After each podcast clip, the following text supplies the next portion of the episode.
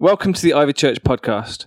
For more podcasts and information about Ivy Church, go to ivychurch.org.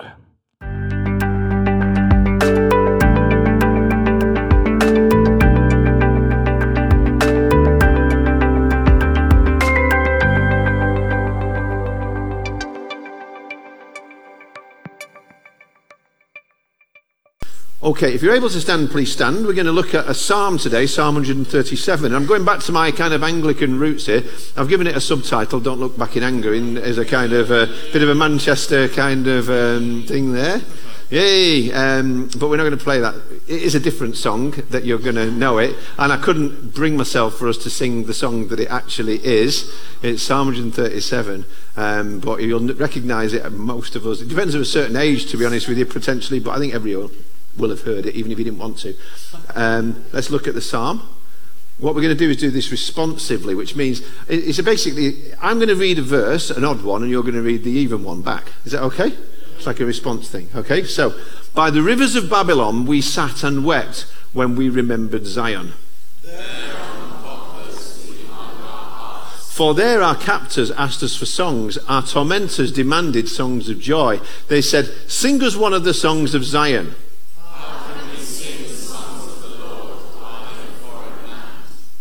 If I forget you, Jerusalem, may my right hand forget its skill.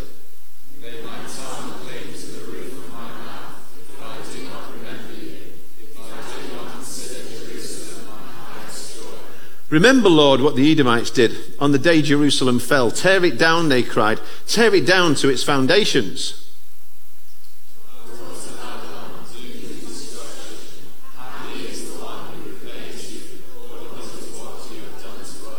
Happy is the one who seizes your infants and dashes them against the rocks. Wow. Take a seat. We're going to a dark, dark place. you can tell. That's like, what? Is that in the Bible? That verse is like, what? Why is that in the Bible? Didn't finish nicely at all. And we've been in this Psalm series. We've been looking in this uh, God's playlist, if you like. There's all these different kinds of songs. And uh, this Psalm, Psalm 137, not, there's not many of them in the, in the, Psalms, but there are some of them, uh, is a word for your crosswords. This is, these are what are called imprecatory Psalms. Say the word. An imprecatory Psalm is basically one where you're saying, Get them, God. It's like, Get them. Get them. Get them, God.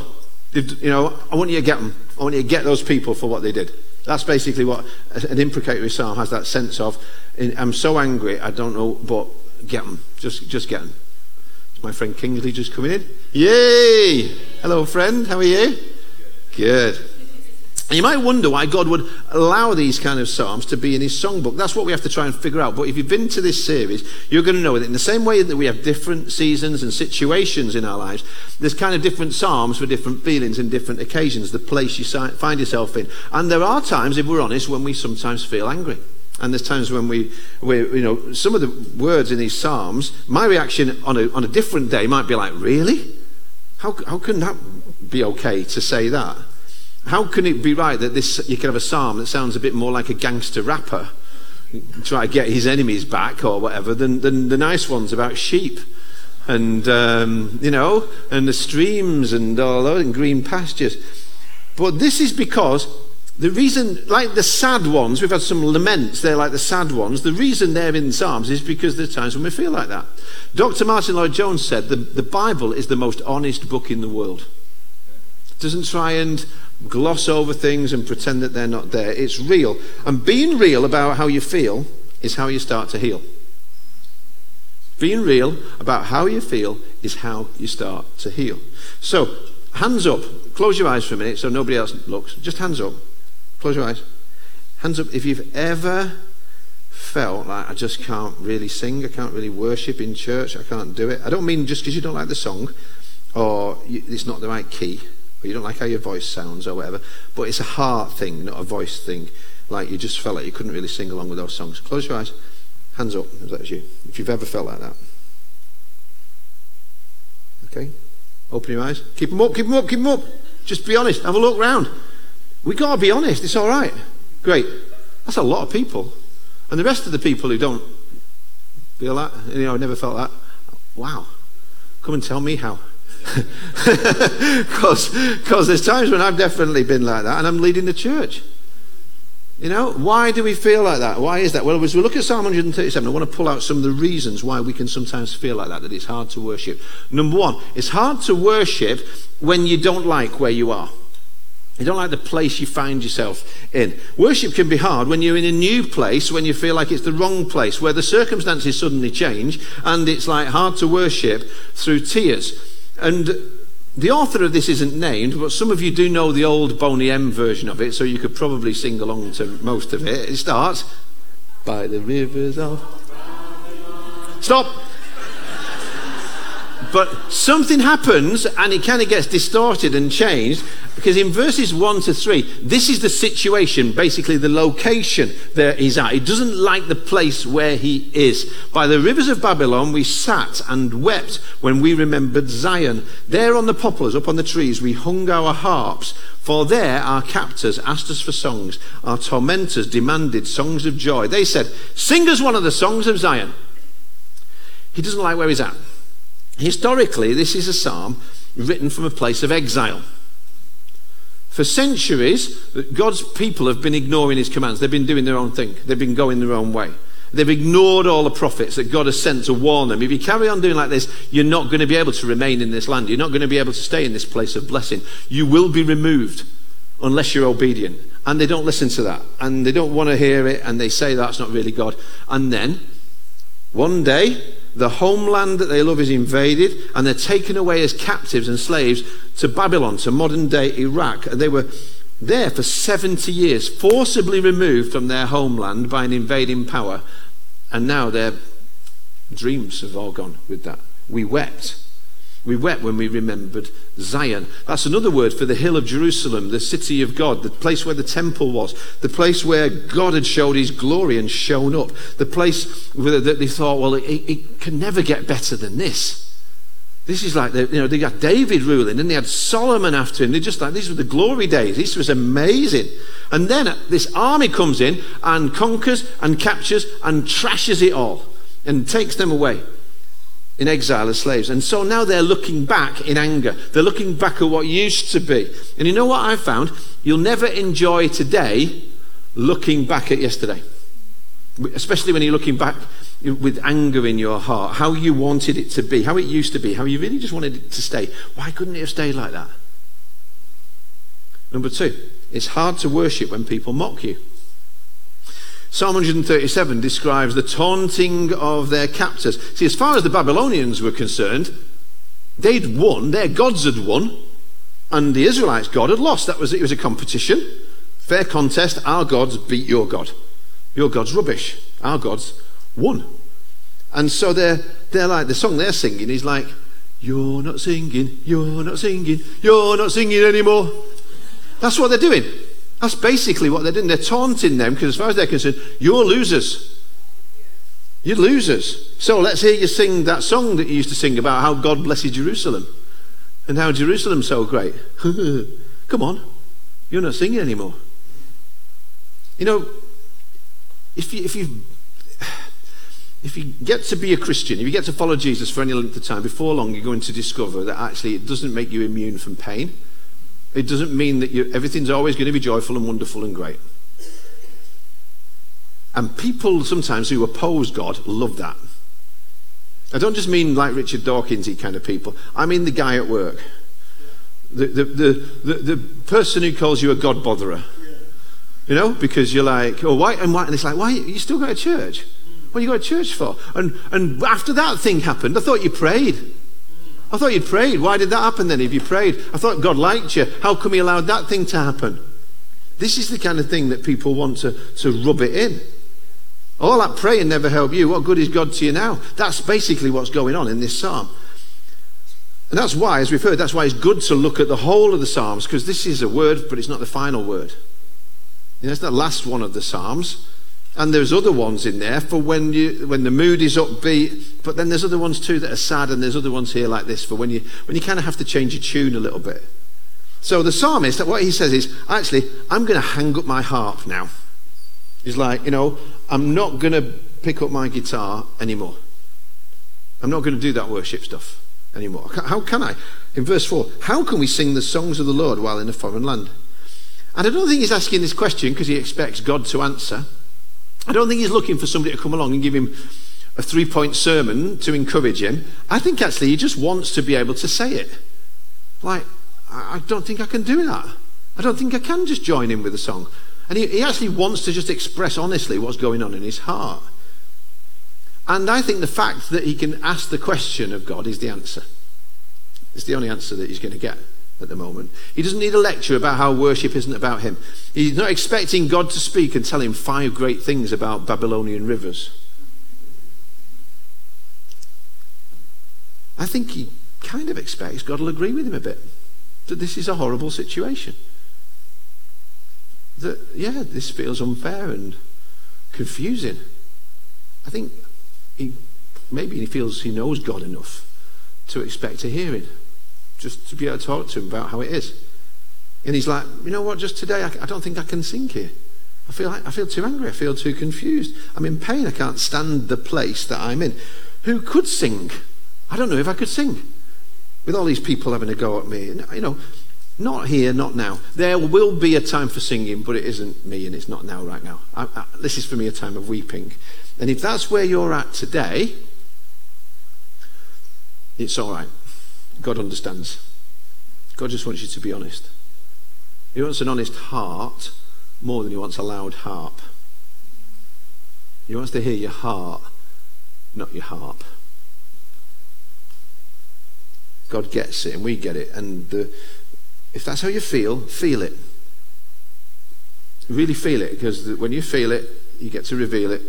God starts to heal it. And what do you, you know what it's called when you weep and you cry to God when you find yourself in a hard place? It's called worship. Because it's hard to worship now when the past seems better than the present. What do you do when it looks like and it feels like the best days are behind you, when it seems like it could never be as good as it used to be? The songwriter may be physically now living in Babylon, but spiritually, mentally, emotionally, he's actually living in a different place. He's dwelling on the past. That's where he's strugg- that's why he's struggling today and he's scared about tomorrow because he's, he's just thinking about what used to be. He's looking back at the glory days, the golden years. Everything was brilliant then. Why did it all get messed up? Everything was so good then. But actually, the, what you find is, I do this, when they end up like that, I focus and I only remember some of the good bits. I don't remember the hard bits. I don't remember the moans that I was doing then. I just remember how great it was. Ah, oh, world, Starbucks. Escalator. I didn't even have to walk. You know, and you could go, big place, loads of room for kids. That's amazing. You know, most comfortable seats. Nobody like there in front of me. I could stretch out. I could do that. Some of you, some of you were, were there. You're, you're going there in your head now, aren't you? You're actually going there in your head. And he's like, his mindset means he actually refuses to leave the memory of Jerusalem behind, of how it used to be. He's, and he actually says this that's always going to be the height of my joy, which sounds noble, but actually it's really deadly. Verses 5 to 6 read If I forget you, O Jerusalem, may my right hand forget its skill, may my tongue cling to the roof of my mouth if I do not remember you, if I do not consider Jerusalem my highest joy. Not God, a place, a time is his highest joy. And he's like, I'm, you know, I'm never going to forget that. I'm never, let me forget how to play my instrument. Let me never sing another note again because I'm, that was the best and it can never be better than that. And I've seen this happen when unwanted or sudden change comes into our lives and the past just seems better than the present. When you're grieving, because some people are excited, as we're talking about going through services here, some people are like excited by change. Some people's reaction will be like this. Other people will be like, oh, what are we going to do? What are we going to do? How are we going to do it? And that's good. We need both kinds of people. Because we need the people who are going to be up for it and just go for it. And to be honest with you, like me, haven't got the brains to figure out how difficult it is. And you've got other people who are going to go and there's, there's, there's people who are, it's called mismatches. Some people just, if you look at a row of things, 10 things, some people are going to say, oh, nine of them are the same. Somebody's going to go, well, one of them's different. It's not good and bad. It's just different. We need both. We need the matches and the mismatches. We need the people who are going to go, oh, great, it's all, to, it's all fine, it's going to work. And we need other people to say, ah, but it's only going to work if you do this. And together, God gets it done. So don't go feeling like you're negative just because you spot things that are wrong. But don't just keep sticking on the things that are wrong because the job is to help to make it right. That's why God wired your brain like, like that. Our brains are wired to see what's wrong most of the time. Your brain is, is designed to scan the environment and any change is often perceived as a threat. It, it could be a saber-toothed tiger. That's the way it's basically gone. Actually, no, it's not a saber-toothed tiger. It's we're going to two services. so it'll be okay. But the psalmist, he feels so fed up, actually, he's like, I don't even want to pick my harp up now. And he, he, he can't come to terms with the new normal. He said, I'd rather choke on my words than join in that song with everybody else. Some of us know what that feels like. I'm not just about church. I mean, maybe it's the, the loss or the breakup of a relationship or the breakdown of your health or all kinds of possible changes can produce a reaction where basically you end up taking offense in some way. The change comes and you're like, why couldn't it just stay like it was?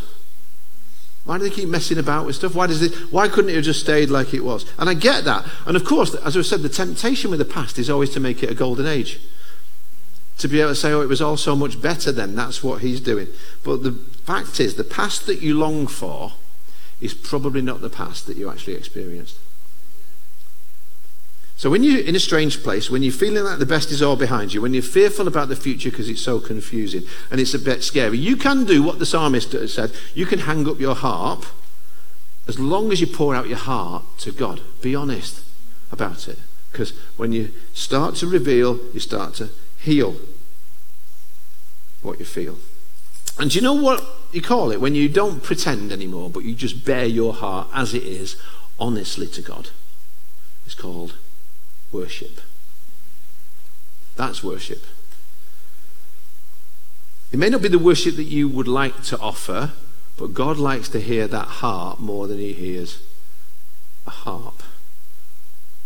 Now, can we go too far with this kind of honesty? Is there a line you can cross? Well, if we're taking the psalmist as our example, remembering that God let all of these psalms still be in his book and he didn't take this one out, it seems we can go a lot further than people might be comfortable with, that I might be comfortable with, because verses 7 and 9, as we read them together, God contains some of the most disturbing words in the Bible, but they're still in because they're real.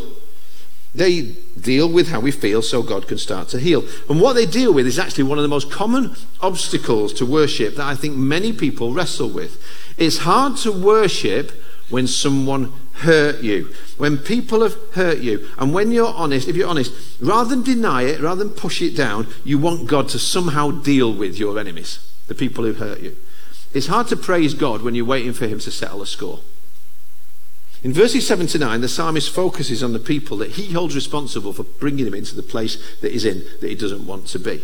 Those people who are laughing at him because he's in a hard place. The people who took away his past and are now trying to take away his future. First, he says the Edomites. Now, the Edomites were a tribe of, of long standing enemies of God. And they loved it when Jerusalem got trashed and when the wall started tumbling down. And so he says about them, Get them, God. Go on. Just get them like they got us.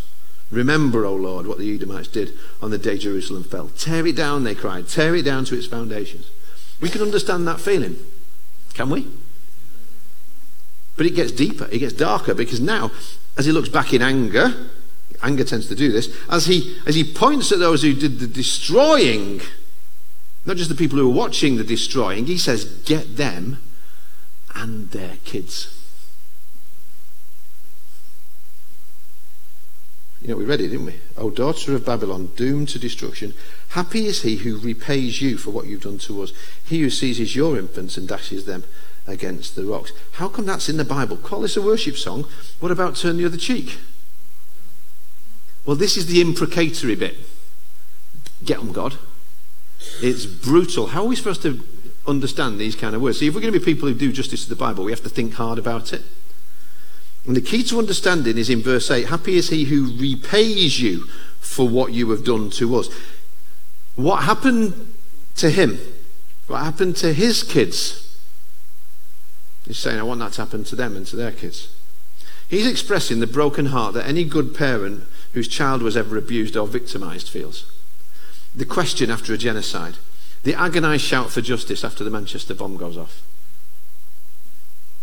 Some people would be surprised to find verses in this Bible. Some people would prefer that it wasn't. And again, again, kind of go, well, that just gives ammunition for people who say the Bible is untrue. But to me, this does the opposite because this actually shows how true the Bible is. And because these words are disturbing because they're so painfully honest. They're here because our heart does get torn and hurt when people hate us and when they hurt us. And hurt people, hurt people. When, when enemies laugh at us and other people mock, when we've been cheated or slandered or lost it all, when somebody tramples our heart, there's this cry inside of us, honestly, for revenge. A woman came to the first king of Saudi Arabia, Ibn Saud, to demand the death sentence for the man who'd killed her husband. He'd been up a palm tree picking dates and he fell out of it and he landed on the woman's husband and killed him. Ibn Saud looked into it. He said, Has the fall been intentional? She said she didn't know. But all she did know was that she could demand the man's blood as compensation, payback. The king told the widow, I don't think that would really help because what you really need now, your husband is gone, is support. And you can actually get money, and this man can support you for the rest of your life. And otherwise, you and your children are going to be without support. The widow insisted. She said, I, I want to, I want to take his life in the same way that he took my husband's life. I want to get him back. Ibn Saud said, It is your right to ask for this man to die, but mine to decree how. He shall be tied to the foot of a palm tree. Then you yourself will climb up to the top of the tree and throw yourself down upon him from there, and that's the manner in which he will die. She took the money because she realized if she pressed her rights, she actually lost her life. Like that widow, the psalmist's angry cry for justice is understandable. If somebody hurts you, brings you into a place that you don't want to be, does what you don't want them to do, you, you want them to get what's coming to them. But the problem it seems to solve only creates a bigger problem because if I'm demanding justice of a other person, justice will eventually be required and demanded of me. That's why, as a Jesus follower, while I believe God allows me to, to read that psalm and to sing that song, if you like, because He knows what's in my heart, He'd also want me to change my heart. He'd want to help me to change my heart. Because if I say I want them to get what's coming to them for what they did, what about what's coming to me? for the things that I've done. There's only ever been one, only one who could have dared to really have this kind of heart and prayed this, this prayer for justice to fall on his enemies without fearing the consequences of justice for himself. There's only ever been one who was perfect, the pure Saviour, the Lord Jesus Christ. And when he was betrayed in his darkest hour, he prayed a very different prayer as they took him by force and took him to a place that he did not want to go. As they did to him what nobody would ever want anybody to do to them, as they arrested him, falsely accused him, mocked him, laughed at him, spat all over him, flogged him and nailed him to a cross. He, he said he could have called upon a legion of angels at any moment to come and get them, God. But instead, he prayed, Father, forgive them including us in that prayer. Because on that cross, Jesus' blood paid the full price that justice demands. My punishment and yours fell on him. In two minutes, I'm going to ask you to pray with me, just like you saw Lynn's doing the thing. And because I think this is the kind of stuff that calls forth a response. I'm going to ask you to, to raise a hand in here and this could be like a first time thing for you, or it could be that actually you realize, yeah, I've given Jesus my life, but I've taken it back in various areas. And I want to give it back fully to Him. Because I'll tell you why you should give it him because he already paid for it. So he's paid the price for our messed up, sinful lives, and only he can give us a new one. No sin will ever hold back our, our being forgiven at the cross. Only one thing will. Jesus said it holding back forgiveness from others. That's the one thing Jesus said will block it getting to me. So you have to let go of that too. Let Him have that. And do you know what it's called when you find yourself in a hard place? When there's pain in your present and confusion about the past. When you know you could ask God for payback because you're entitled to it, but instead you know that you've been loved and you didn't deserve it. When you pray something different because you're covered with the blood of Christ. When you bless those who curse you, when you pray for those who willfully mistreat you, you call it grace, you call it mercy. The world calls it a miracle. And you get called a disciple. You get called a Christ follower because you're starting to look more and more like him because he's changing your heart, and God calls it worship. In a moment, I'm going to invite you as you sit there to give the whole of your life back to God. This is, this is like, I, I want us to set in these next few months, we're going to set a really high bar of discipleship of what it means to be part of this church. I don't, we're not just coming to church anymore. We're, we're going to go for full on, sold out, all for Jesus or nothing. Go to another church. This is going to be a church where the bar is set high. Lay down your life fully for Jesus, completely. I'll go where you want. I'll do what you want. I'm not in charge. You're in charge. Every single day. Not just so you'll bless me, but because I'm already blessed. Not just because uh, the world needs disciples. Not just people who became Christians. It needs full on people. And part of that sometimes what will hold us back, I found so many people, I'll have a conversation with them. It seems that the thing that often is holding people back in some way is that there's some, somebody they need to forgive. And, and they could justify all the reasons why they shouldn't forgive. And I'm not saying that in forgiving, saying that what the other person did to you was right, but basically I'm saying is if you, let it, if you don't let it go, God won't be able to give you what he wants to get to you. So in giving forgiveness, in giving grace, you give one bit of grace, God will give you a million pieces of grace and lots to give over to other people too. It's a good swap.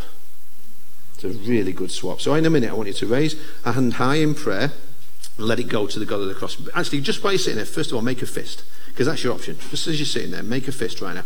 Squeeze it tight because that can represent the ways that people have hurt you. Could be a person that comes to mind, or just situations that are difficult and places that are hard for you. Squeeze it tight. Or you've hurt somebody else. Because in a minute, I want you to raise that hand high in prayer. And we'll stand up like we did before when we were doing the psalm. And as part of our worship, we're going to let that go. We're going to lift it up to the God of the cross. We're going to ask for forgiveness of me. We ask God to forgive me. And for anybody who sins, that I've been holding against them because there's no other way to be free than that. We live in a broken world where it won't always go the way that we want it to, where people won't always treat us the way that we want to be treated. Communities and families are full of imperfect people who hurt other people. And you can choose to hang up your harp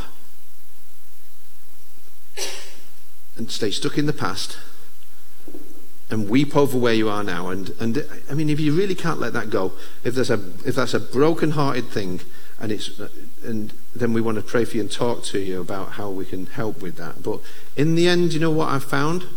Keep squeezing the fist. Life's too short. This one is, anyway. Squeeze it a little bit tighter. Today is the day to tell God you're going to let it go because life's too short to look back on anger, to hold on to pain, regret, the sin that I did that holds me back, or what somebody else did to me. Life's too short to waste even one more day, one more hour on unforgiveness or bitterness about what I did, or, or regret, recrimination, and guilty feelings about what God, what I did to God. So when you bring it to the cross, Jesus can transform it in worship. I often say those words actually when people, somebody did something the other week really, really naffed me off. And uh, within an hour, I just said, okay, life's too short. Life's too short to live in the past. I want to embrace the future that God's got for me. The Bible says this it says we are given three score years and ten if we are strong. 70 or 80 years, that is. Now just look at the weekly plan. So every 10 years is like a day of the week, isn't it? You look up at there, think about the week. I've done Monday, Tuesday, Wednesday, Thursday. Now I'm in Friday, mid morning. How's your weekend looking? Some people are given an extra bank holiday. You don't know whether God will give you that. Some are even given an extra Tuesday on the end of it. Very few get another day, but even that 100 years is just like a blip in eternity. Life's too short to hang on to stuff that keeps you in the past, whatever it was. Sin, hurts, fears, anger. You can bring it to the cross, to Jesus, and be free. Please stand as the band come up. Because we're going to sing, and that's called worship, but this is called worship when we bring our lives just as they are to the cross. So as you stand there, remember, time's running out for us to sort things out. And what we do in life really does make all the difference for eternity. Life's too short to hold on to anything that's going to hold you back forever and ever and ever. So wherever you find yourself now, why don't you keep your eyes closed? Jesus is here. And he's been speaking to you.